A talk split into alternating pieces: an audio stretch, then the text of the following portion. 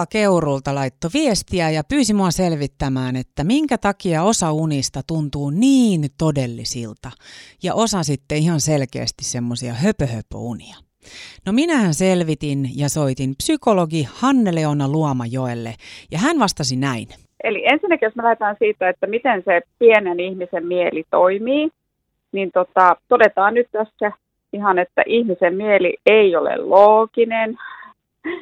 se on kerrostunut ja, ja tota, esimerkiksi sitten tämä, että mikä on päivätajuntaa, mikä on alitajuntaa, niin monestihan ne päiväsaikaa pysyy jotenkin semmoisesti niin kuin näennäisesti vähän niin kuin omissa lokeroissa ne asiat. Mutta sitten unessa, niin ne voi hyvinkin mennä, mennä sekaisin ja, ja tota, siellä on tavallaan vähän semmoiset, unenmaailmassa on semmoiset vapaammat niin kuin säännöt tietyllä tavalla, että siellä asiat voi vähän niin kuin liukua toisiinsa ja, ja tota, jos mietitään sitten vaikka tämmöistä todentuntusta unta, niin, niin se voi liittyä myös sellaiseen asiaan, että meidän alitajuntahan prosessoi informaatiota nimenomaan kuvina, ei tekstinä. Ja, ja sitten kuvathan vaikuttaa ihmisiin tutkitustikin paljon voimakkaammin kuin teksti, siis meidän tunteisiin nimenomaan kuvat vaikuttaa. Ja tota, silloin kun me ollaan jossain semmoisessa tietyssä unen vaiheessa, jossa, jossa tavallaan ollaan vähän unen ja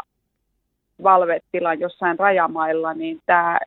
ero, mistä mä puhuin, että mikä päiväsaikaan toimii, niin siinä kohtaa se ei toimikaan, eikä välttämättä aivot pysty erottelemaan, että onko tämä nyt niin kuin hereillä olon todellisuutta vai onko tämä jotakin sellaista, mikä liittyy nyt tähän meidän johonkin alitajuisempaan tai muihin tietoisuuden kerro, kerrokseen niin kuin prosesseihin. Mutta jotain siis ne unet kuitenkin siellä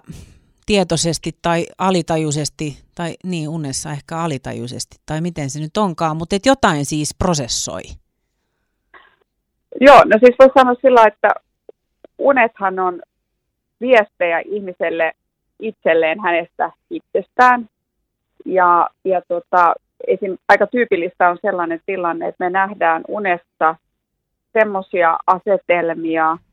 tai koetaan semmoisia asioita, jotka ehkä päiväaikaa voi tuntua meille ristiriitaisilta tai ehkä jopa kielletyiltä. Ja sitten se meidän uni voi paljastaa meille niitä asioita ja se on tarkoituskin. Mä annan vaikka esimerkin että jos ihminen on vaikka päiväsaikaan tuntee itsensä hyvin tämmöisenä niin kuin miellyttämisen haluisena ihmisenä, joka mielellään tulee toisten kanssa toimeen ja, ja tota, ei halua koskaan sanoa kellekään pahasti tai satuttaa ketään. Että on se niin kuin hirveän tärkeää itselle, että, että ei tule konflikteja. Niin jos tämmöinen ihminen näkee sitten vaikka unta, sanotaanko nyt vaikka tarvasesta miehestä, joka juoksee kirvekädessä, kirveskädessä jonkun, jonkun ihmisen perässä ja jahtaa sitä, niin, niin sitten kun me päiväsaikaan ruvetaan miettimään, että no miksiköhän tämä, tämä niin sanotusti kilttinä itseään pitävä ihminen on nähnyt unta tämmöisestä, tämmöisestä pahasta kirvesmurhaajasta, niin siinä voi siinä unessa olla joku vaikka sen tyyppinen viesti, että hei ihminen, sinussa on muitakin puolia kuin tämä miellyttäminen, tämä miellyttämisen halunen puoli, että sulla on myös tämmöistä kiukkua, tämmöistä kiukkua, jota sä voit hyödyntää päiväsaikaa rakentavalla tavalla niin, että se voi vaikka auttaa sua selviämään jostakin vaikeasta tilanteesta, että se voisi olla jämäkämpi esimerkiksi. Eli silloin sen unen tehtävä voi olla ikään kuin auttaa sitä ihmistä löytämään itsestä tämmöinenkin puoli, jota hän tosiasiassa siellä arkipäivän elämässä